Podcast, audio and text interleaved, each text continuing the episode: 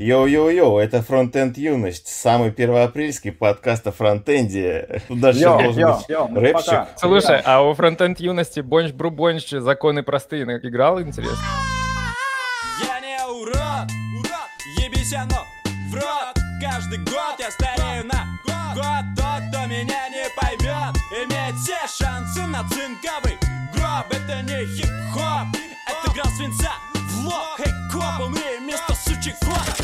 Вам, конечно, если нас кто-то сейчас смотрит, интересно, что это за хрень из горы и куда девались старые ведущие, то, ну, мы просто захватили подкаст «Фронт-энд юность», а ведущих съели, так что извиняйте. Мы анонимус, да, нас сейчас нейронки собирают, вот этот наш интерфейс. Да, нас не существует, нас рендерит специальная программа. Цинковая юность. Цинковая юность, да. По классике жанра мы должны... Расходимся, пацаны. Мы должны сейчас про патронов, их там спасибо, пожалуйста, но мы не знаем, кто новый патрон, извините, чувак. Кстати, блин, прикол, я же сам доначу фронтенд юности $5, а сейчас я сам как бы фронтенд юность. У тебя зациклился сейчас донат. Сингулярность, да, я сам себе доначу, это же не нормально. Ты как Артмани включил на вебмани, да, Артмани на вебмани. Это какая-то реализация госконтрактов через подкасты. Да, только кто кому откат платит, непонятно. Выигрыши только казино. Ну, в смысле, Patreon.com. Так, ну что, давайте, может, по темам пройдем все. Раз уж мы тут сегодня не ебаться фронтендеры. Да, про фронтендер решаем. О, кстати, давайте сразу, знаете, что? Я тут наткнулся на сайтик, где рост пакетов в разных пакетных менеджерах по дням. Сейчас я скину ссылку и вступление. Юля, мы же уже... Йо-йо-йо, фронтенд юность. Подскажите, если что, мы зачитаем вступление. Да-да-да. PHP фронтенд. Yes. Там не так уж прям PHP. Там я на jQuery немножко лобал, бывало, и Backbone пожухал. Так что, ребят, мы сейчас вам расскажем, как красить формы и перемещать элементы. Mootools, вот это все. Помним? Backbone, Mootools. Я наткнулся на этот сайт, где парни считают по дням, сколько пакетов в пакетном менеджере. Там npm, PHP, вот этот PKG, Ruby, там Python, в общем, все эти чуваки. Все, вот я. Ну вот, отлично. Там, смотри, выбери за все время. Там есть галочка, радио-баттон ниже. All time. Ага, то есть это интерактивная штука какая-то, она вот у меня как-то... Ух ты, вот, смотрите, все языки, они там где-то, ну, у Плинтуса чуть-чуть растут, а NPM — это экспоненциальный рост. Угу. Я подумал, что, смотрите, есть проект, да, у него есть зависимости, то есть у каждого проекта есть зависимость, NPM. Со временем все больше и больше становится, да, у каждой зависимости — это тоже проект, у которого есть зависимости, и их со временем все больше и больше становится, то есть и этот график, он растет по экспоненте, и это же все плохо кончится. То есть уже буквально в следующем году, если сделать NPM install, уже не хватит места на винчестере практически. Так это же нормальная история. Всего мира. На диске, чтобы отжирал Node модулис, это же черная дыра реально. Это уже реальность, Антон. Хотя, знаешь, на современных маках по 256 гигабайт, которые, наверное, да, реально первая инсталляция проекта какой-то достаточно масштабного, и сразу минус 200 гигов. До свидания. Так это, нет, понимаешь, 100 гигов, 200, это все. Есть же такая, как называется, загадка. Есть пруд с кувшинками, да? Кувшинки размножаются каждый день в 2 раза. Вот пруд зарос кувшинками полностью. За сколько дней до этого пруд был заполнен наполовину? Вчера. Вчера, да. Понимаешь? То есть это рост, он не линейный, он экспоненциальный. Ты сейчас еще все нормально, там красишь свои кнопки, да, там своими 1000 пакетов. Через день у тебя там кнопку красишь 10 000 пакетов, а через неделю у тебя просто не хватает винчестера и сети, чтобы скачать. А всего лишь, что надо было шрифт поменять. Единственное, что спасает сообщество фронтенда, это то, что фреймворки меняются все время. То есть один, он растет, потом его нахуй устарел. Давай новый, короче. Это не, короче... Там Redux с примочками вырос, раз, нахуй, Effector давайте, короче, да, все. Это нормально такой тезис сделать. Реально, знаешь, так пруд, уже этот пруд засрали, давайте следующий, короче, сделаем. А, да, тут вот Алексей подсказывает, у нас пруд пруди прудов. Exactly. Да, и все это, чтобы покрасить кнопку, понимаете?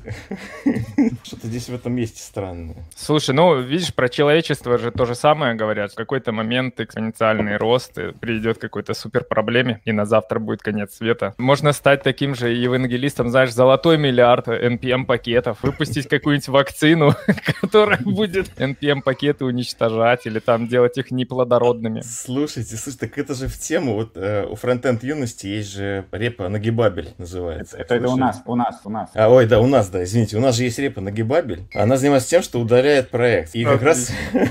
Рэм-мисаре просто покормили. Слушай, я, честно говоря, ни разу не запускал, побоялся, что мне удалит проект. Но, по сути, это же как раз борьба с количеством пакетов. Ты делаешь какой-то пакет, сделал какой-то пакет, подключил Нагибабель, и все, у тебя нет пакета. Это же здорово. Юля говорит, что обычно вначале обсуждают Clubhouse. Давайте обсудим Clubhouse. Нужно, чтобы Clubhouse установил Нагибабель и Роскомнадзор. Clubhouse говно. Следующая тема. Появилась уязвимость в NPM-пакете, связанная там с маской сети. Короче, этот пакет применяется в 270 тысячах проектов. Прикол уязвимости в том, что с помощью определенной магии можно попасть во внутреннюю сеть сервера. Вот так вот. Да. Все. Короче, если технических деталей добавить, да, что оказывается, что можно адрес IP4 записать как в десятичном виде, так и в восьмеричном, добавляя нолик перед цифрой. И, в общем, этот пакет нифига не умеет определять, что есть что. Поэтому можно... Ну, допустим, у тебя на ноде написана какая-то прокся, которая что-то там делает. Естественно, эта прокся фильтрует локальные адреса, да, чтобы ничего лишнего не отдать. А ты запрашиваешь якобы не локальный адрес, 0, что там, 0177. Угу. При преобразовании из восьмеричной системы это получается локальный, 127001. Таким образом, можно запросить любой ресурс внутри сети и получить его. То есть, на самом деле, это довольно хитрая уязвимость. Так у нас же подкаст про фронтенд, надо было рассказывать по-фронтендски. То есть, снаружи это выглядит так, ты херачил. Ты покрасил кнопку. Покрасил кнопку, да. Взял этот NPM-пакет для покраски кнопки, Node.net mask. И теперь твой тестер заходит такой, вводит там 0x88 и попадает в святая святых. Заливает бэкдор. Сложно цвет кнопки к сети как-то приделать. Так что, ну, конечно, не парьтесь. Это уязвимость, это ерунда полная. Такая. Херота еще та, конечно. Да. Дэна основали компанию. Этот, как его, Райан Рейнольдс. Да, я тоже такой Райан Рейнольдс знаю. Рейнольдс, да, основали компанию Дэна, подняли сразу 5 миллионов и пообещали, что Дэна будет поставляться с лицензией MIT, то есть можно делать все, что угодно абсолютно. И в связи с этим вопрос, кто им дал 5 миллионов, если у них лицензия MIT, то есть можно с кодом делать все, что угодно. На чем эти 5 миллионов можно отбить? Так, а может это что-то из open source истории, нет? Типа фонды какие-то отбашляли? Ну, слушай, давай что-нибудь замучу сейчас, какую-нибудь фигню наращиваю. Так, давай, так это же GitHub же для этого. Дина! Поэтому, ребят, мы собираем на Patreon 5 миллионов баксов, закидывайте, да. Ты не в том подкасте просишь 5 миллионов баксов собрать. Да, если заходите в подкаст «Цинковый Прод» потом, и там у нас тоже есть Patreon, короче. Мы ждем 5 миллионов баксов. Динозавр, да, понятно. Слушай, ну вот что любители динозавров пожертвовал. Про то, что взять самому и написать что-то и получить 5 лямов. Вот у нас есть небольшая темка про плач в Твиттере чувака, который писал... To-do менеджер, как-то to-духу, Flow. Сейчас я ее буду одновременно пытаться говорить и транслировать. С разряда стандартной тудушки какой-нибудь или что? Ну, да. То есть, когда он там 12 лет назад начинал писать, рынок еще не такой был жирный to-дух. И, ух ты, какой звук. Фонтан. Что это? Ты всех огорчил. И вот он плачет в Твиттере, что он потерял, говорит, 10 миллионов долларов и подсчитал, что это типа 250 тысяч в год пенсии, если бы это все взять и юзать так. И он рассказывает свою интересную историю, как это все получилось, что у него была дизайн-студия, веб-студия и есть достаточно успешная, которая, собственно, принесла 10 миллионов металлап. И в какой-то момент он захотел зарабатывать на своем каком-то продукте, потому что веб-студия — это очень геморно, он пишет, опять же, а продукт — это круто, особенно подписочная тема, и ты спишь и зарабатываешь деньги. И поначалу все было круто, все было хорошо, у них органически росло количество подписчиков, все было хорошо. И в какой-то момент чуваки создают Асану. По его словам, Асана была ужасным каким-то инженерным высером, некрасивым, там было мало фич и всего мало. Сам этот Эндрю Уилкинсон, он не хотел обращаться к венчурным инвесторам и поэтому, ну, в общем, тратил свои исключительно деньги. А на Асану срубили венчурного бабла много. Он пишет, Асана рейзит 28 миллионов и вкладывала их в маркетинг. С ним встретился чувак-основатель Асаны, попросил встречи в ресторане. И поговорили, и предупредил, что чувак, типа, у нас куча бабла, и мы тебя закопаем со своим Flow. У этого парня был такой моральный подъем, потому что там у них шли клиенты, шло бабло, и было все круто, а Асана выглядела ужасно просто. Но после того, как Асана подняла бабла и начала заливать вообще все возможные, как бы, места своей рекламы, начали забывать потихоньку Flow. Потом в Асану в развитии начали впихивать тоже деньги, у них было больше фич, и в итоге Асана таки убила Flow, можно сказать. Ну и за все время, за 12 лет, чел потратил, повторюсь, 10 миллионов. И это вот про твои продукты. И интересно, вроде как по-честному вел бизнес, да, ведешь, создал свой продукт, вкладываешь в него деньги, но когда рядом создается продукт, не обязательно круче, чем твой, и вообще не обязательно круче, чем все на рынке, но у него куча бабла на маркетинг, на все остальное, и получается, тебя могут вот так вот задавить баблом. Ну так, блин, все логично, я считаю. То есть у тебя, давайте как бы утрируем до бесконечности этот случай. Ты написал крутейший продукт у себя дома, вообще никому о нем не рассказал, да? То есть у тебя продукт на 100, маркетинг на 0, результат 0. И опять же, если у тебя там продукт 50, маркетинг 50, будет в сумме там 2500. Ну, короче, все должно в балансе, естественно. То есть и продукт, и маркетинг, и там безопасность, и какие-то юридические вещи, все это должно в балансе, не надо перекосывать. То есть... Ну, видишь, они, может, вообще не баланс, они решили объемом просто взять, пихать просто массу пользователей на продукт, кто-то да его все-таки залидует. Он пишет, когда Асана начала засирать все рекламу, они тоже начали деньги вбухивать в рекламу и использовали активно способ сравнения с Асаной. Flow versus Asana, и на таких вот реквестах они вылазили там во всяких AdWords рекламах, но при этом намного все хуже. Так, конечно, если бабло есть, да, то ты потом и просто наймешь продакт-менеджеров, они тебе продукт подтянут, наймешь маркетологов, они тебе маркетинг подтянут, наймешь программистов, они тебе баги подправят. Либо все просто бабло высосет, это как бы тоже очень частый вариант. Такой вопрос, а представь, что вы делаете какой-нибудь такой же продукт, собственно, и тут на рынок выходит какая-то большая компания с аналогичным каким-то решением, ну, собственно, как вот Flow и Asana. Вот что бы вы на месте этого создателя Flow бы делали? То есть, прикиньте, там, против вас борется корпорация уже с баблом глобально. Вас... Ну, надо бабла искать. Или же занимать какую-то особенную нишу, которую очень сложно занять. Два варианта. Слушай, вот тут Ренат Валиулов пишет, что за Асана, что-то из йоги. И... Аллах Акбар. Почему, кстати, Асана? Это же Асана, нет? Ну, или Асана, окей. Как ты ее называешь? Асана. Я хочу рассказать историю. Я все-таки решился и взял урок на iTalk. Это что такое? Это сейчас такая нативная реклама, да, у нас проходит? Нативная реклама, да. А занеслись хотя бы? И кому потом занос отдавать? Юности, что ли? А мы же сейчас сами юности, блин. Да. Вот тут даже Иван Черненко спрашивает, а это точно стрим юности? Что за наглый обман? Конечно, точно. Я же сказал вначале, йо-йо-йо, это фронтенд юность. Самый первоапрельский подкаст о фронтенде. Мне кажется, какой обман? Все нормально. Почему первоапрель? Постоянный. И постоянно ведущие, собственно, мы старых ведущих, там, Саню, там, Леху, как их зовут уже, я не помню, в общем, всех. Мы их съели, понимаете, что делать? Так что... Заход на корабля. Короче, я понял, что я постоянно попадаю вообще в правильные места, в каких-то правильных преподавателей, и вот я просто тыкнул пальцем и попал на препода, который попутешествовал по миру, приехал в Бразилию и живет в каком-то там шаманском лагере, который устраивает ауаска-ретриты. А рядом там, говорит, лагерь Кастанеда. Ну, в общем, по Карлосу Кастанеда какой-то, потому что я сказал, что, типа, вот я читал Кастанеду, туда-сюда, раз вот такая пьянка пошла. И он такой, ну вот там по Кастанеде рядом есть, короче, лагерь. И он там тоже что-то делает. Видать, вот дела так. Совсем плохо пошли, раз он русских подтягивает по-английскому.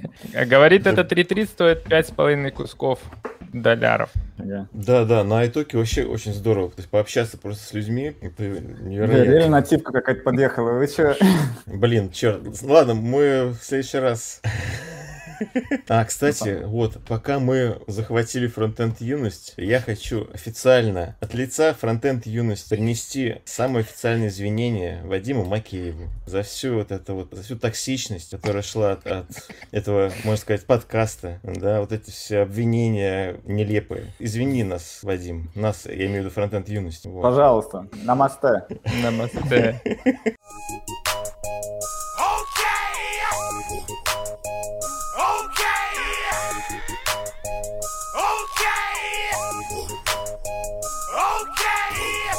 Я предлагаю обсудить вопросик Stack Exchange. Опа. Да, и вопрос там, почему корабли SpaceX такие самопальные. Ага. Ну, про фронтенд, по внешний вид, это же фронтенд. Почему у них такой фронтенд самопальный, да? Да. На бутстрапе, на коленке сделано. Дилдо зеркальный.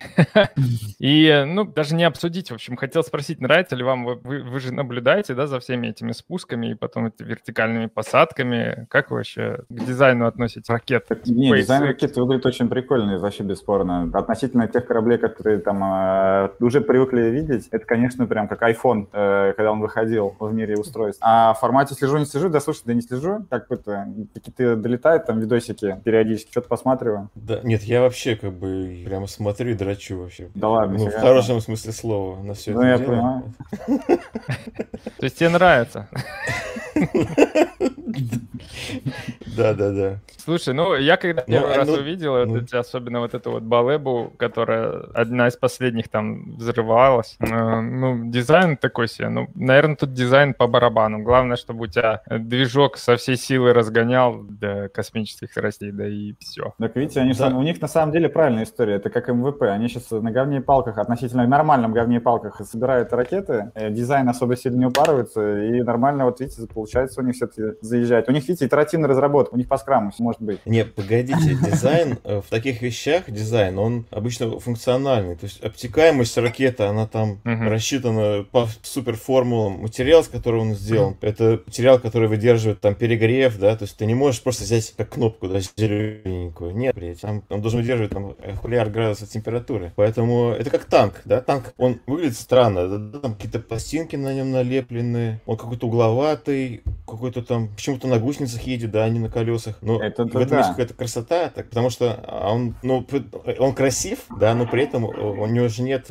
Просто дизайнер так по приколу придумал. У него каждый сантиметр продуман в бай рисован. Антону все хуже и хуже. Да, Антон сейчас залился. Я хотел сказать, раз, блин, жалко, что Антон улетел. А кабины какие у SpaceX? Вот видели же эти кабины? Там просто реально уже какие-то самолеты. Нормальные сиденья, пространство до хера. И ты также там уже много было, даже снижая статьи на эту тему, в сравнении с теми же нашими кораблями российскими, там, где у нас все очень достаточно сжато, такую сжато, что там космонавт просто сажаешь небольшим пространством там и возможность хоть немножко там руками, ногами двигать. А тут реально уже можно как в формате какого-то стартрека либо еще какой-то истории себя ощущать. Да, можно прям кинчики снимать. По-моему, говорили, у них там то ли на электроне все эти менюшки написаны. То есть у них же были дублированные приборы, тач-экран, тач-дисплей и дублированные там механические на всякий случай. Блин, ну прикинь, если... Я сейчас не хочу верить в то, что они ракеты запускают с экранами на электроне. Мне кажется, это вообще жесть какая-то. С другой стороны, прикиньте, у них фронтендеры пишут ПО для космического корабля. Типа, это вообще не то, что какая-то гордость или... Не знаю, как это назвать. Подожди, типа, на электроне летает? Да вот, Никита закинул, что там интерфейсы у них вроде на электроне построены. Так, не могли Flutter хотя бы взять, что ли? Не понимаю. Это же PHP, да, с Laravel, а? Вот поставили бы нормально. Потому что такой вес в нот-модуле, что он просто не залетит. Одного нашего политика напоминает вот этот дальний космонавт. Ну, да. А пошел к там еще вот, фотокабины. Выйди вот на крестик бахни. Там где-то... Так. Там первые прям по картинке были. Первые три, наверное. Во, там где сиденья. Вот это вообще жестко. Блин, я перешел. Да, что-то какая-то херня. Полосатые там еще сиденья вот эти? Ну, вообще не, именно жестко в формате просторов и вот этой всей истории. Я не знаю, насколько это реально прям корабль или это какой-то рендер. Это я, конечно, не знаю. Но, опять-таки, он выглядит просто... Здесь, да, здесь не функционально. Здесь явно какой-то дизайнер проработал. Потому что у нас бы сделали серые стены, и там вот этот макет этого робота Федора ебанутого, как бы, и все. Слушай, мне кажется, вот в плане красоты в космических кораблях тоже важно соблюдать дизайн, потому что, представь, вот два варианта. Есть какой-то космонавт, который летит вот робота Федор в подобном дизайне, там вот эти вот, знаешь, есть оформление выключателей такие круглые, перекручивающиеся, там тумблеры разные, там торчащие провода, и он летит выполнять какую-то там ответственную миссию человечества в этом убожестве. Либо ты летишь в таком условно Макларен супер крутом, да, и, конечно, у тебя будет там больше мотивации. Просто на все бабки летим. Лети на все бабки, да. Он спрашивает, дженерики в PHP будут? Ну как же без этого? Ну сегодня же можно, вот именно сегодня мы можем точно сказать, что они будут. И будут они намного лучше, чем в любых других языках. И будут работать это намного быстрее, нежели PHP без дженерик. Но это именно только сегодня. PHP без дженериков. Оптимизация плюс 100 там будет. Антон, вообще сложно на фронтендерские темы, да, говорить? На самом деле, знаешь, аргументов-то особо-то не наберется, кроме как кнопку покрасить и элементы поперетаскивать. Я сегодня свагехи копировал и вставлял. Подожди, а ты-то на самом деле, тебе должно быть не так прям сложно говорить. Ты хотя бы еще в их экосистеме немножко поживаешь-то. Хоть в формате бэкэнда, но все-таки. Да я-то со всей силы туда пытаюсь въехать, но ты же понимаешь, это там не так просто. Там с одной стороны Effector, с другой стороны React, где-то посередине Redux, и все это там... бежит, да-да-да. Через Vuex все это управляется, да? Да-да-да. Понятно. Поехали дальше там по темам. Samsung завез неудаляемый приложение, которое необходимо на российских устройствах. Как это правильно-то все сказать по-русски? 1 апреля уже на всех возящихся устройствах России, даже на всех, или, можно сказать, на всех новых устройствах в целых, при первой установке, при первом запуске пользователю должно вообще на выбор появиться какая-то менюшка, где пользователь имеет возможность выбрать какие-то предустановленные российские приложения. Ну, или выбрать, установить их, либо в целом они уже предустановлены и так далее. В основном там, кстати, приложения Яндекс и так далее. Так Samsung, вместо того, чтобы сделать это каким-то выбором для пользователя, чтобы пользователь сам это скачал, либо чтобы пользователь в целом мог удалить, он просто сразу же установил и вообще не дал возможности удалять эти приложения. То есть у тебя, получается, на твоем устройстве сразу же из коробки установлена всякая там хрень, которую ты вообще никогда, наверное, даже использовать в жизни не будешь. Какие-то там почтовики левые или какая-нибудь еще история и так далее. Тимураз Хазамов пишет, что Apple так же ведь? Но не совсем. Я вот смотрел видосики в рамках там другой только статьи. Apple немножко по-другому эта история реализована. Там, получается, у тебя идут эти менюшки первой инсталляции твоего айфона, там где ты выбираешь там Wi-Fi, устанавливаешь там какие-то доступы, всякую херню. И в самом-самом-самом конце уже, когда тебе полностью там iPhone говорит, а ну-ка давай пользуйся все равно, и вскакивает еще одна менюшка, где с App Store, там, где просто у тебя список вот этих приложений, которые требует Россия, и ты просто должен, ну, как сказать, либо можешь закрыть окошко сразу и пойти дальше, либо ты можешь просто нажать кнопочку «Загрузить». То есть эти приложения, они не загружены, они просто существуют, они тебе как предложение дают, собственно, при установке. А у Samsung, опять-таки, они сразу же установлены, и вообще удалить нельзя. Я скорее сдохну, чем куплю телефон с установленным говном вот этим. Я лучше съезжу, блядь, в другую страну, нахуй, куплю телефон. Ну, реально. Ну, что такое? Да, вот не покупайте вот это предустановленное Г. Samsung написали, хотя закон вроде как явно не требует делать их неудаляемыми, но мы побоялись и на всякий случай сделали неудаляемыми. Больше всего меня бесишь, на всякий случай. Капец. Ну, видишь, переоптимизировали, перевыполнили план. Что интересно, сервисы, которые предлагаются вообще на предустановке, в основном это сервисы Яндекса разные. Там Яндекс.Браузер, Яндекс.Диск, Яндекс.Почта, если не ошибаюсь, Яндекс.Карты. Очень много Яндекса, короче. И даже Яндекс официально попросил Samsung, чтобы они делали приложения удаляемыми, чтобы они вот как сейчас больше так не делали. На самом деле это же такой дикий антипиар, наверное, и что Samsung, что вот тому же Яндексу. Поэтому, конечно, да. Да, конечно, они сговорились, а сейчас пытаются сделать хорошую мину при плохой игре.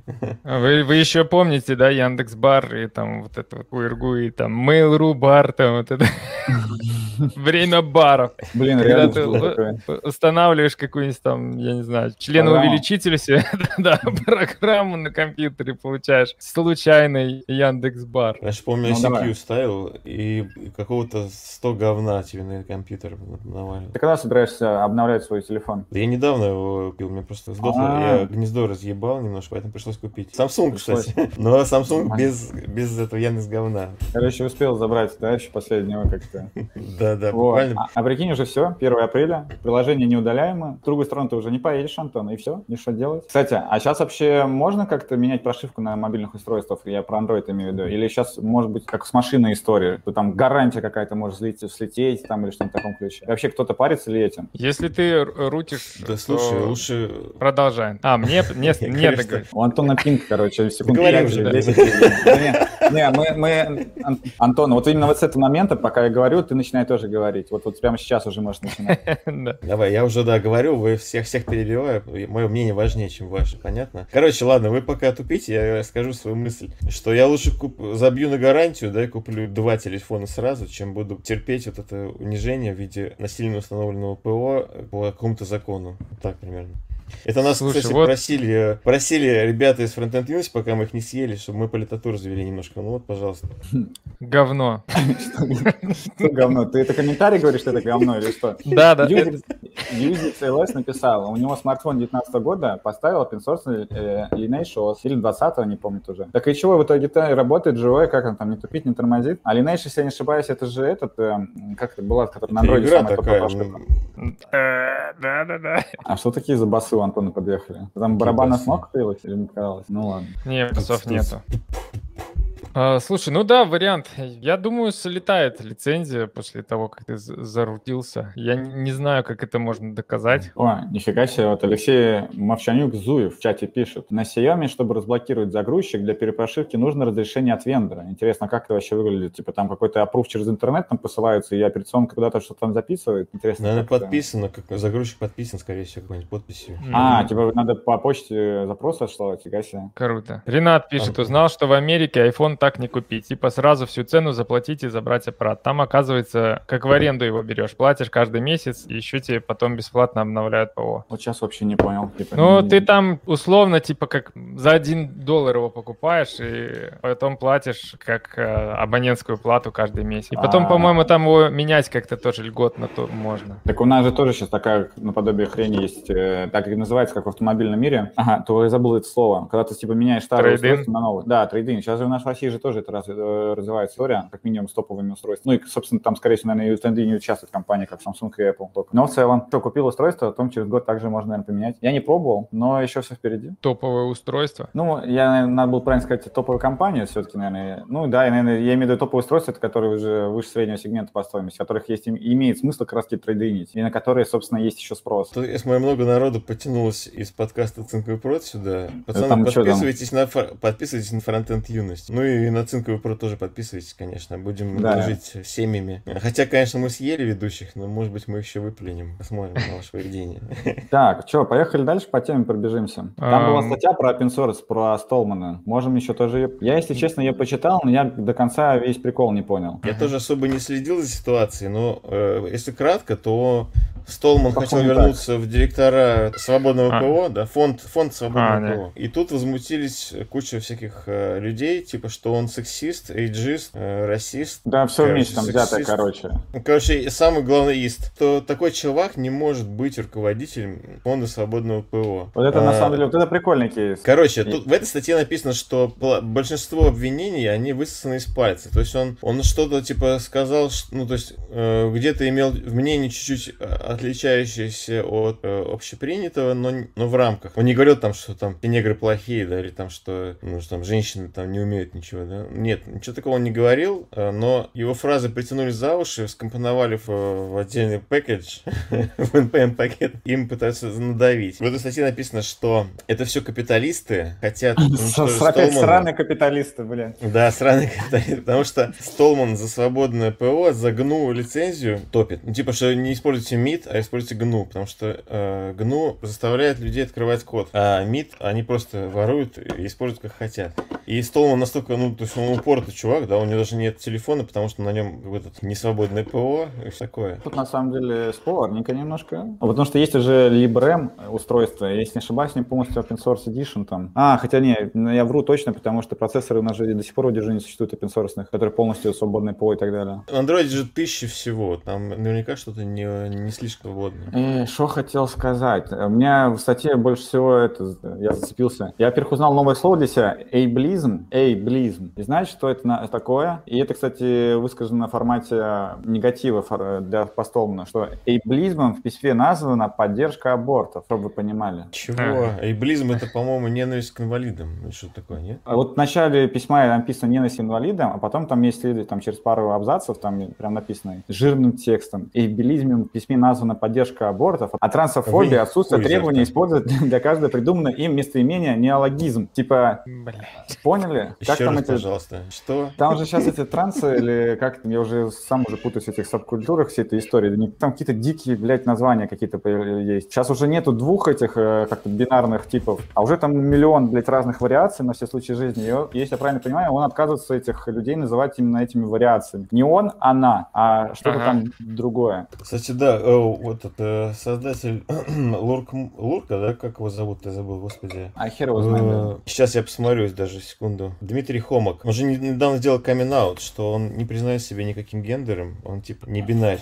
То есть он не женщина, не мужчина, а как бы что-то среднее. Идите все нафиг со своими глупыми делениями на мужчин и женщин. Давно пора общие туалеты сделать, и все, бани общие, туалеты. Блин, туалеты, как бы ладно, что там, какая разница там, ну, зайдет женщина в мужской туалет, да? Ну да. Хрен с ней. Ну надо убрать писсуары просто, да и все. Блин, на самом деле, тут тоже себя бы не загнать. Получается, у тебя, как говорится, обычно всегда все делится на что-то холодно-горячее, плохое-хорошее. Грубо говоря, все равно всегда обычно бывают две бинарных какие-то истории. А тут получается момент, то, что оба лагеря, плохой, хороший, там, или там, не знаю, там, белое, черное, женщина, мужчина, оба тебя лагеря не признают. Ты ни к одному не относишься, ни к другому, и у тебя, получается, глобально, такой глобальный хейт на себе ощущаешь этих двух лагерей. Типа, тут да, тоже... Столлман будет хейтить тебе. Слушай, Антон, это ты, по-моему, закидывал темку про негендерный генератор голоса, что-то такое. А, да-да-да. Там, короче, чуваки сделали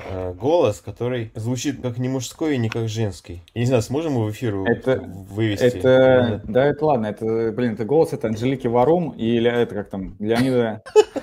Агутина. Агутина, да. Это же голос, песня. Вот, кстати, кто не знает, загуглите в интернете, там, в ютубах. Леонид, опять фамилию забыл, Агутин, да, и Анжелика Варум. Там, короче, песня есть, где меняешь, я не помню, что конкретно, там на полутона снижаешь или, наоборот, поднимаешь. И получается, либо это поет Анжелика Варум один в один и по голосу, по звучанию, по всему остальному, либо это поет Леонид Агутин, тоже один в один, прям мега похоже. Леонид Грицак подсказывает. Слушай, ты можешь это в чат скинуть в общий? У меня нет прав чему-то. Я плохо слил предыдущих владельцев. Ты бесправный, Антон. А я, кстати, хотел еще про Столлмана немножко закинуть. То, что... И что еще интересное из этой статьи можно подчеркнуть про Столлмана. Вся эта история строится на ценностях. То не может быть такой человек с такими ценностями, не соотносящимися с ценностями там этих компаний, лояльность на этой позиции. И то есть получается тут именно борьба какая-то ценностная история, возможно. Вот это, кстати, большое противоречие, да. Допустим, мне не нравятся там люди, да, или там наоборот я там какой-то особенный, и поэтому я не могу быть начальником фонда свободного ПО. Да какого хрена? А кем я могу быть тогда, да? Угу. Я не понимаю, честно говоря. То есть как это связано вообще? То есть это же перпендикулярные вещи. Ну, то есть свободное ПО, оно никак не относится ни к геям, ни к гомофобам, допустим, да, ни к женщинам, ни к феминисткам, ни к антифеминистам. Ни вообще никак. Это, ну, да, я понимаю. Мне кажется, тут все-таки история, как и с бизнесом, или там с чем угодно, типа, хочешь жить, умей вертеться, если текущие реалии общества такие ёбнутые, то почему бы и нет? А просто потому, что надо, скорее всего, вот предоставиться таким образом. Я уверен, что какие-нибудь большие корпорации, как Google, Facebook и другие, а вы тоже, кстати, вспомните начало, несколько лет еще назад, когда только-только вот начиналась эта вся херня глобально появляться с этими транс-историями, я имею в виду с этими небинарными типами. Буквально же лет 10 назад еще такой херни вообще нигде никак не было. Ну или была настолько, что даже в интернетах не проскакивала. И даже когда тогда появлялись такие истории в рамках больших компаний, там тоже очень много было скандалов, все остальное. То есть я уверен, что там тоже не особо-то хотели руководители к этому всему заезжают. И их просто вынудили точно так же. Типа, либо вы на наши условия выезжаете, либо мы у вас не работаем, грубо говоря. При этом я хочу сказать, что я, например, за всякие там гей-парады и все такое, да, чтобы люди могли... Так, Антон вышел из чата. В смысле, что есть меньшинство, да, там, не знаю, инвалиды, там, геи, там, не знаю, там, угнетенная женщина, чтобы они могли выйти и сказать, у нас есть проблема, вот смотрите, у нас есть проблема. Там вышли на центральную площадь и с флагами, там, с радужными. Посмотрите, у нас есть проблема, давайте ее решать. Это один вариант, это все окей. А когда говорят, что ты не можешь быть там тем-то и тем-то, или ты там что-то там должен говорить так-то, а так-то не должен говорить, да блин, ну с какого хрена? То есть это уже какое-то, ну, это агрессивное нападение, скажем так. Это не то, что там давайте проблемы рассматривать. Вот, с другой стороны, если посмотреть про феминисток и феминистические движения, да, то общество сдвигалось к равенству немножко, да, только тогда, когда радикальные феминистки что-то там делали. То есть безумство радикалов, оно немножко сдвигает общество в эту сторону. Хотя даже, может быть, большинству было пофиг, но как-то вот именно что само наличие вот этих радикальных элементов, оно меняет ситуацию. Олег, что там увидел такое, что у тебя прям... Я просто, извините, охуел. Я зашел на Википедию, решил загуглить. У тебя прям седина на лысине появилась, Олег. Что там такое? Я решил, короче, загуглить небинарные все типы, попал на какую-то википедийскую статью гендер-квир, которая называется, которая уже как бы голову ломает, и зашел в главу определения идентичности. Тут, короче, описание разных вот этих гендерных историй. Такие названия странные. Бису, бой. Вот мне бой понравилось. Я пытался первое предложение почитать, и мне до конца так я не понял ничего. Квир, мужская идентичность, не являющаяся цис-гетеронормативной. Цис-гетеронормативной. Цис-гендерный — это нормальный, ну, как бы, белый, типа, ну, в смысле, гетер... Сейчас ты на статью наговоришь. Все, у Антона уже отключили его. О, гендерфак, гендервойд, гендервейк, демигендер, демибой, демигерл, квир. Слушай, мне кажется, просто на эту тему тяжело вот так вот размышлять, разговаривать. Да, антиспонсор. Алло, меня слышно? Тебя до этого не было слышно, ты сказал антиспонсор, и все. Алло. Снова кикнулся. Все, Антон потерялся. Я говорю, наговорился на статью, его там сейчас вычислили, видимо. Да, через его эту проксевую ноду айпишники подменяли, и сейчас он там поломает нахер. Там, видишь, Антон говорит, что изменения происходят, какие-то, ну, моменты радикальных всяких событий. Так и вся эта ЛГБТ-история, она не то, что там 10 лет назад началась, она началась до хрена давно, лет 40 назад. Да, это точно давно, безусловно. Я в целом имею в виду, что это как глобально популяризироваться именно настолько, что аж, ну, в глобальной такие массы прям залетаюсь. Это не популяризируется, просто, видимо, ну, общество пытается найти какую-то равновесную позицию. Надо же как-то уживаться со всеми, кто есть в обществе, и поэтому где-то, я не знаю, более не цивилизованно, где наиболее выражена эта проблема, начинают пытаться как-то решать. Бывают там решения не очень хорошие, там, ну как не очень, могут ли они быть хорошими, то есть, ну, то есть можно ли как-то оценить результат? Пока, мне кажется, ну, нельзя. Петр Мязин пишет, что вы тут делаете? Петя, присоединяйся к нам, мы тебя скинем ссылку. Не, надо другое продать. Петр, а что ты тут делаешь? ПХП, не согласился про ПХП в Фронт-энд юность. Да, мы сейчас будем обсуждать, что ПХП прямо в браузере, в JS будет компилироваться. JS такой есть. Я пока поищу ПХП JS, а ты говори. Да, я хотел закинуть то, что давайте попробуем с вами предугадать, через сколько лет или еще там, не знаю, через сколько времени на законодательном уровне заставят на всех сайтах, которые есть форма регистрации и так далее, указывать определенное количество гендеров. То это теперь будет не булевая true false, а уже будет все-таки достаточно интересный набор. Я ожидаю, даже до этого дойдет, я уверен, когда-то точно законодательно закрепят эту историю. Проще просто запретить указывать гендер, например, скажут, что это персональная информация и вообще ее хранить нельзя. Блин, слушайте, а с другой стороны, я сейчас такой подумал, в сфере интернет-рекламы было бы интересно посмотреть, вот как в этих сегментах, короче, какие вот интересные запросы. Тему феминизма пишет Андрей, и остального нормальный канал Гендерфлюид Вертосексуал. Там чувак с примерами из мемасов объясняет всю эту матчасть. Ведущие из подкаста про ПХП на канале про фронтенд обсуждают гендерную идентичность. Подкаст про ПХП.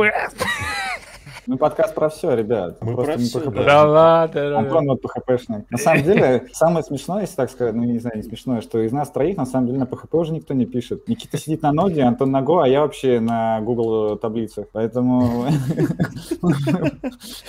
И PHP у нас обычно подсура обсирает каждый второй выпуск. А PHP у нас обычно как Legacy заезжает уже, это все. Legacy, ладно, ты преувеличиваешь, конечно, чтобы это Legacy, но... Я имею в виду у нас с вами тема, ну, именно вообще в общении все, больше как Legacy. Вот, да, и тут должен ворваться Петя Мязин в эфир. И про дженерики рассказать, какие они будут крутые. Что PHP станет асинхронным, сможет в бинарь собираться. JavaScript разъебать. И еще это WebAssembly туда прикрутится. И вот так вот. Да, да.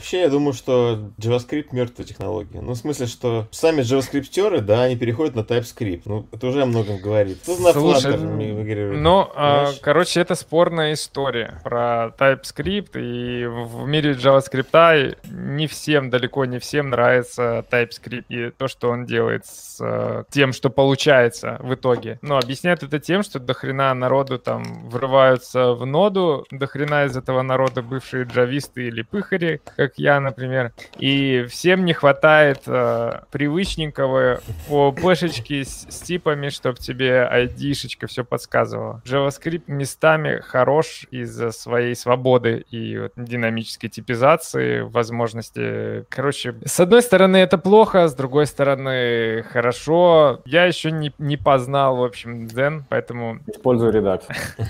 Не, пишу на таком чистом, без TypeScript. Слушайте, вы прикиньте, на самом деле, я сейчас все задумался, в чатике там пролетела история про COBOL, я даже не понял, что за тема, у них там уже в чатике идет своя. Я про другой задумался, что сейчас же до сих пор COBOL достаточно же активно живет из-за того, что его используют на банковские сферы, ну и там много других историй. И я что подумал, раньше же вообще в целом-то глобально вот этой кодовой базы, этих проектов, продуктов было очень достаточно мало, или даже если они были на COBOL. А сейчас, получается, все, очень много чего на PHP, очень много всего на JavaScript. И это реально уже как COBOL хер искоренишь там через десятилетия. Типа COBOL-то еще ладно, как-то подойдут к тому, что давайте все-таки это когда там смигрируем на Go, когда у них все-таки вопрос за жопу укусит там в формате финансовых историй и так далее. А тут просто, блядь, весь интернет на JavaScript практически PHP. Угу. Слушай, ну Perl-то сдох все-таки как-то, хотя он позже Кабола появился и постепенно сдох, ничего. Ну, на Perl не успел, видимо, такие обороты, возможно, глобально брать. Я могу ошибаться, конечно. Ну да, я согласен. На JavaScript столько все написано. Блин, что... И это, на самом деле, хороший повод тоже задуматься по поводу того, что когда там PHP умрет, теперь реально никогда. Ну, вот не знаю, теперь, а вообще. На WordPress реально половина сайтов в интернете крутится. То есть, 20 лет я даю гарантию, что PHP никуда вообще не денется. То есть даже думать не надо. По сути, вообще, вот Женя Семенов говорил, что какая разница, на каком языке писать. Выбирай любой, какой тебе нравится. Хоть Кабол, хоть там эликсир, хоть главное, что угодно. Предложение потому было. Что они все равно будут. То есть это какой-то язык, который хоть где-то выстрелил, да, у него будут пара вакансий хотя бы, да. И ничего такого вот нет. Никита, тебе вот говорят про TypeScript, что там его можно тоже в JavaScript превратить. Решение. Да. Ну, ты же понимаешь, что превратить-то можно, но у тебя будет свербить. Тебе же охота, чтобы там все строженько было, чтобы типы, чтобы все нормально. А ты тут не въебал, приходит какой-то контекст, дата-контекст, там, и начинаешь там разбираться, что там тебе за объект прихерачил. На самом деле, я считаю, что это очень даже хорошо, потому что не бывает двух лагерей, имеется в виду, как сказать, очень плохо, когда есть крайности. Либо, типа, у нас строго не типизировано, либо строго типизировано. Вот как раз-таки история, когда есть возможность забежать и туда, и сюда, и это, наоборот, очень круто, и не знаю, как это правильно назвать-то. Это, короче, правильно. Я уверен, что по месту, по возможности будет использовать типизацию, по мере необходимости придется отказываться от нее. Вот да, в этом плане PHP, на самом деле, хорош. Как бы его там не хаяли, но у него типы существуют только в сигнатуре функции, да, и возвращаемом значении. А внутри функции, там и так все понятно. Если ты не говнокодер, да, то есть ты не будешь делать огромные функции невнятные, ты будешь делать их компактными, и там супер типы какие-то не нужны, там и так все ясно происходит. Кстати, Теймураз Казамов, надеюсь, я не переврал имя, сорян, спрашивает, дженерики в Go будут? Будут дженерики в Go. В конце года будет бета-версия уже с дженериками, и в начале следующего года будет официальный релиз. В Go 1.18 будут дженерики. А почему они такую версионированность ебучую используют? Почему Почему очень много кто Симбер не придерживается, кстати? Почему придерживаются? Ну, они типа тикают делают минорку, или правильно, не знаю. Но там нет обратной несовместимости, поэтому зачем тикать мажорку? Правильно ли будет сказать, что за все время существования Go, ну, начиная с первой версии, собственно, когда циферка 1 появилась, не было ни одной фичи, которая обратную несовместимость создавала? Ну, более-менее не было, да. Но Go, язык, правда, это фронтендерский подкаст, но я расскажу. Go, он очень консервативный язык. Они прежде чем хотя бы малейшую фичу добавить, выебут друг другу мозг до посинения. Поэтому в Go нет фичи. Там не с чем конфликтовать по совместимости. Кирилл, просто ничего не добавляется в новых версиях, по сути. Кирилл Романичев, да, правильно я почитал. Перл жив, мавзолей Booking.com. На самом деле нет. Ну, в смысле, на самом деле да, я имею в виду, что он не только там жив, потому что есть видос в интернете, блин, забыл, как он называется. Смысл в том, что там приходил техдир вроде Mail.ru, Mail-диска местного, или Mail-драйв, я даже не знаю, как он там называется у них. И он вещал, что они как раз-таки почему-то все это дело, этот диск с нуля решили на перле нахерачить. И они формировали команду перловист, короче, скажем так. Блин, у меня, короче, несколько лет назад, года 4, был опыт написания тестового задания на перле. Офигеть, это ты куда раз обесился? Какую-то питерскую контору, я не помню. Mail.ru, да? Потому что я его не завершил, но там прикол был в том, что, да, надо на перле нахерачить, какую-то дергать опишечку, ну, что-то там супер простое. Не, слушай, это же классная тема на собесе, то есть, смотри, ты чуваку даешь задание на перле, если он его сделал, да, то есть чувак, он не любит выебываться, да, вот что ему сказали, то он и делает. Умеет разбираться в неведомых технологиях, там, легаси какой-то, то есть запросто его не парит, что там что-то устаревшее, это не новый фреймворк, да, Redux не люблю, Effector люблю, вот это все. Это же тема, то есть надо, вот, фронтендерам, пожалуйста, если нас слушают тимлиды фронтендерские, смотрите, вам задание на Mootools, там, сделать to-do-лист.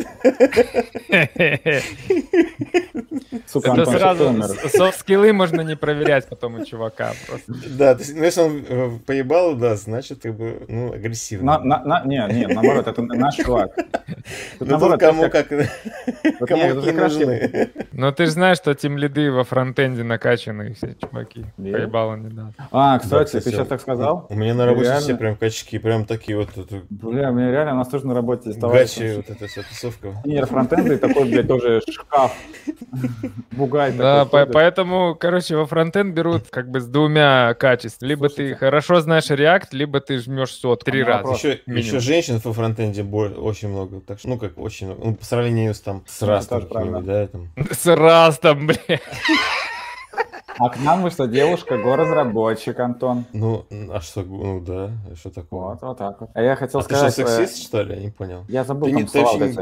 Ты сексист, ты недостоин вести подкасты, понял? А вот паретик накачанных фронтендеров, а это не из истории той же самой, что чуваки с маленьким членом берут большие пикапы, что-нибудь такое, большие автомобили. А тут типа фронтендеры такие качки, но они зато используют, блядь, фронтенд. Слушай, ну тебе же нужно будет от бэкэндеров защищаться, которые будут говорить, блядь, что ты там на фронтенде. Слушай, вот реально, мы там реально. Эти базы данных там, блядь, вертим, блядь, на конце. Про большие машины-члены я слышал такой разговор, что это вообще не так, что все наоборот. А эту байку придумали именно мелкочленные завистники. Все завидуют маленьким членам, что? Олег. Короче, во фронтенде все с двойным дном, вот это все. Говори поэтому... наоборот, короче, чтобы притворяться, мимикрировать, ну, и нужно говорить, вон, смотри, чувак на Dodge Ram поехал, наверное, у него огромный хукер.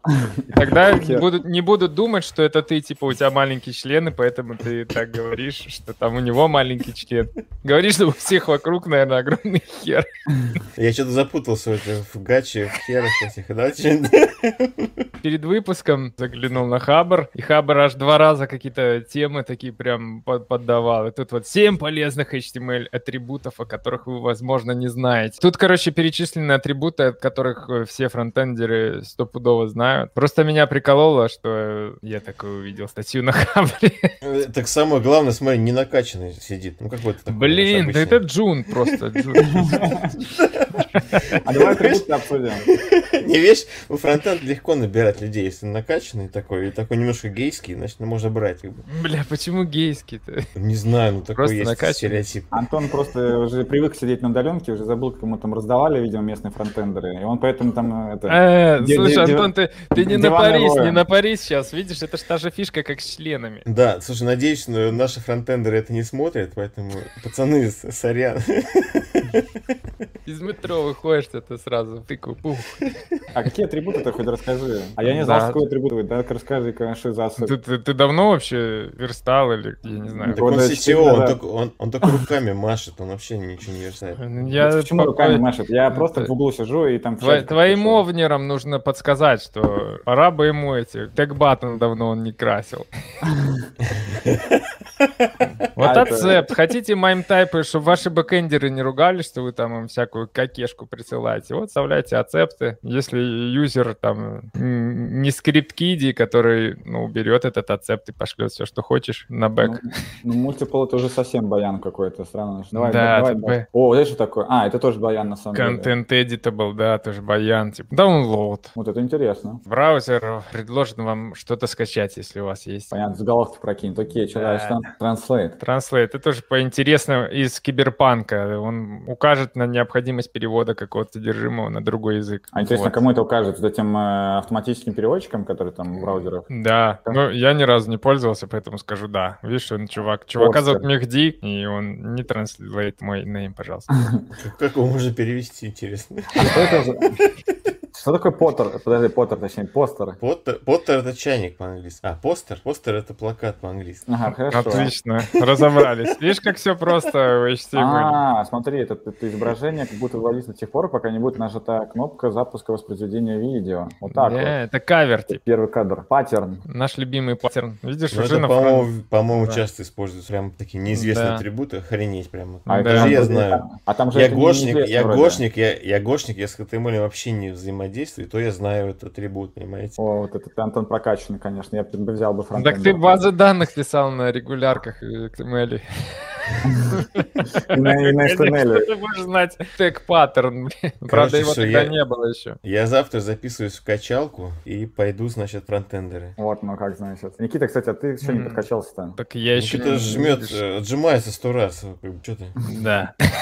Я реально 100 раз можешь отжаться? Нет, сейчас нет. Сколько ты сказал, 100 раз? Раньше мог? Сотню нет, 70 чем-то. Ну, типа, с 70 до 80. Ну, у меня же там была какая идея? 300 за 3 подхода. Но я не дошел там до таких цифр тогда. Ну вот, а любой фронтендер сотку запросто. Да. Так, ну что, у нас есть еще темы какие-то вообще или нет? Можно пробежать чисто по названиям, потому что они ржачные. Ну и не названиям, в общем, я там добавлял. Была статейка CSS Performance. Что фронтендерам надо? Надо увеличивать CSS производительность. Слушай, я читал в диагонали эту статью, это прямо такой капитан писал. То есть минифицируйте ваш CSS, там... Да. Такая серия. Хочу написать статью, но не знаю о чем. Давай-ка я напишу, что знаю. А знаю я немного. Кстати, перед подкастом я немножко зондировал Reddit. И просто, может, я тупой сабреддит зашел, типа, просто фронтенд. Но там очень мало было концепта. Вот я прям, знаешь, эссенцию выжил. Все, что было, это вот how to improve CSS. Смотри, даже на этой картинке мужик красит большую кнопку, по сути. Ага. Как ты определил его гендер? Кстати, да, Антон, тут сложно было. Потому что статью-то женщина написала. Ну, тут не написано ее пол, но по фотографии предварительно можно так сказать. Да, это так капитанская статья. В общем, ребята, можно сэкономить на CSS немножко. Да, экономьте на CSS. Но для того, чтобы экономить на CSS, вам, наверное, нужно немножко лет на 15 назад на машине времени уехать. Ой, вот тут, кстати, интересную тему поднимает Тимурас Казамов. React Native vs Flutter. Короче, Flutter. Flutter машинный код компилируется. Он стартует быстрее, да, ему не нужна виртуальная машина, которую JavaScript выполняет. И вообще он модный, молодежный. Надеюсь, я какую-то херню сейчас не сказал. Я хотел спросить, что-то у нас уже 2-й раз или 3-й в этом чате спрашивают про Sublime 4. Это он что, зарелизился, что ли? Или что с ним не так? Вообще вопрос другой. А есть вообще смысл использовать Sublime уже как последний последние лет 5, наверное, потому что уже давно существуют уже все эти электронские редакторы, которые и уже в последнее время, которые достаточно стабильны, все-таки быстрые, тот же самый VS Code и другие. Типа нафига использовать Sublime, да еще и платить за него там какое-то нормальное бабло. Кто-нибудь вообще в курсах? $80 стоит, охереть просто. Да блин, какие, я лучше пиво выпью, $80. Реально охереть. Год будешь пиво пить. Компания платит, поэтому можно и купить, это не страшно, да, но зачем? Слушай, а мне сейчас вообще сложно определить, сколько у меня текстовый редактор сильно нагружает, потому что у меня докер нагружает так сильно, что просто пипец. Мак скоро прожжет дырку в столе. А сколько у тебя оперативной памяти? Момент, сейчас скажу. 8 или 16? 16.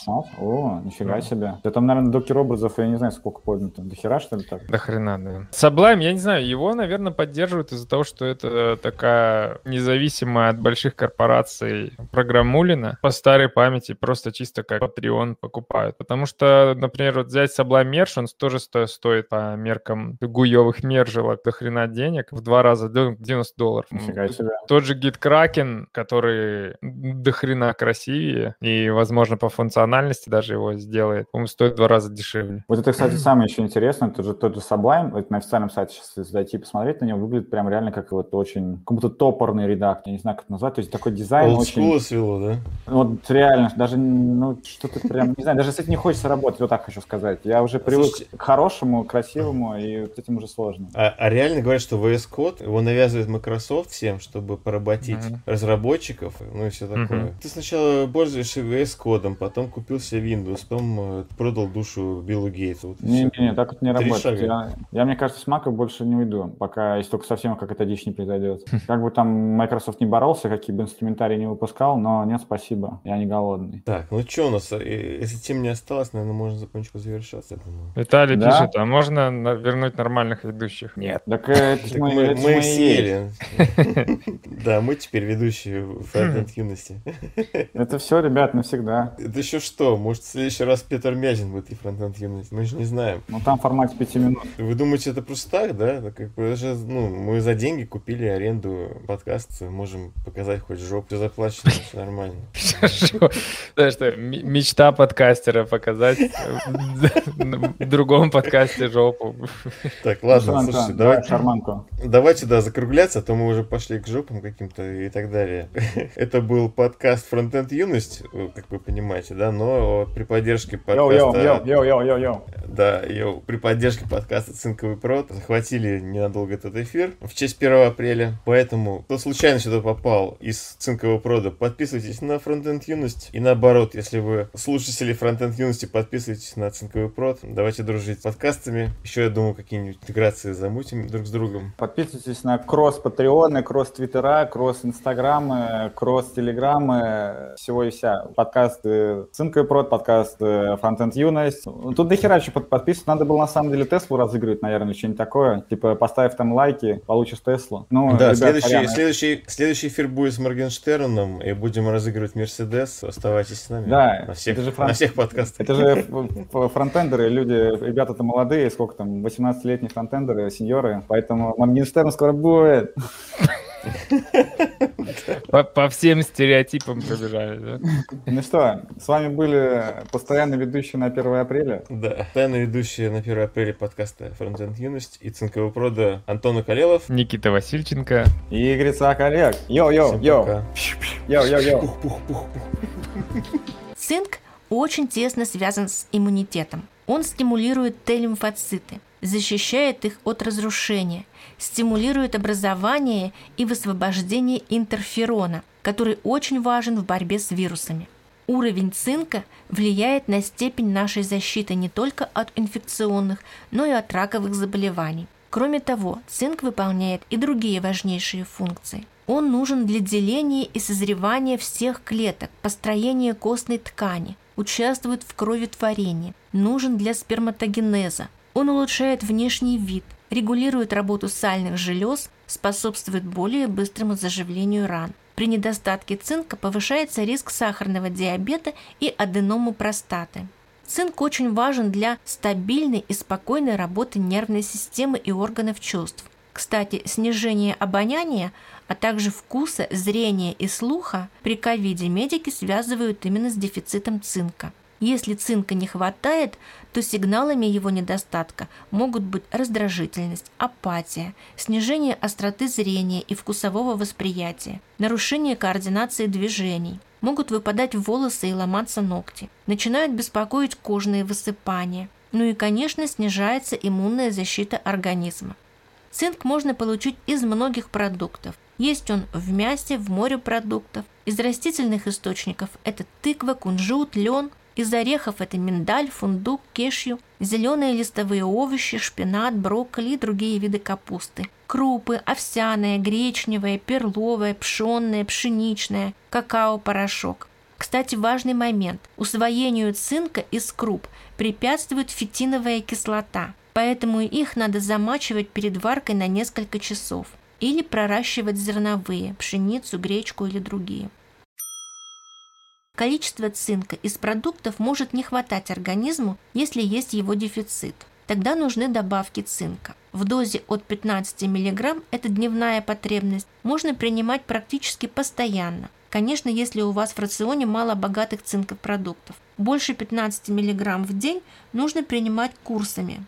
При контакте с больным ОРВИ или ковидом или недомогании 50-60 мг в течение недели, а потом уже перейти на поддерживающую дозу 10-15 мг. Если есть выбор, то лучше принимать такие формы цинка, как цитрат, ацетат, лактат, пиколинат, глюконат, карнизин, хилат, глицинат. Не рекомендуется оксид и сульфат цинка, они просто хуже усваиваются.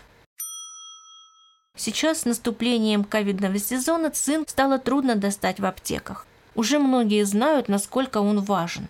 А вы знали про цинк и его роль для иммунитета? Пишите нам, делитесь своими комментариями, ставьте лайк и звездочку, если этот выпуск вам был интересен. А также подписывайтесь и делитесь с друзьями.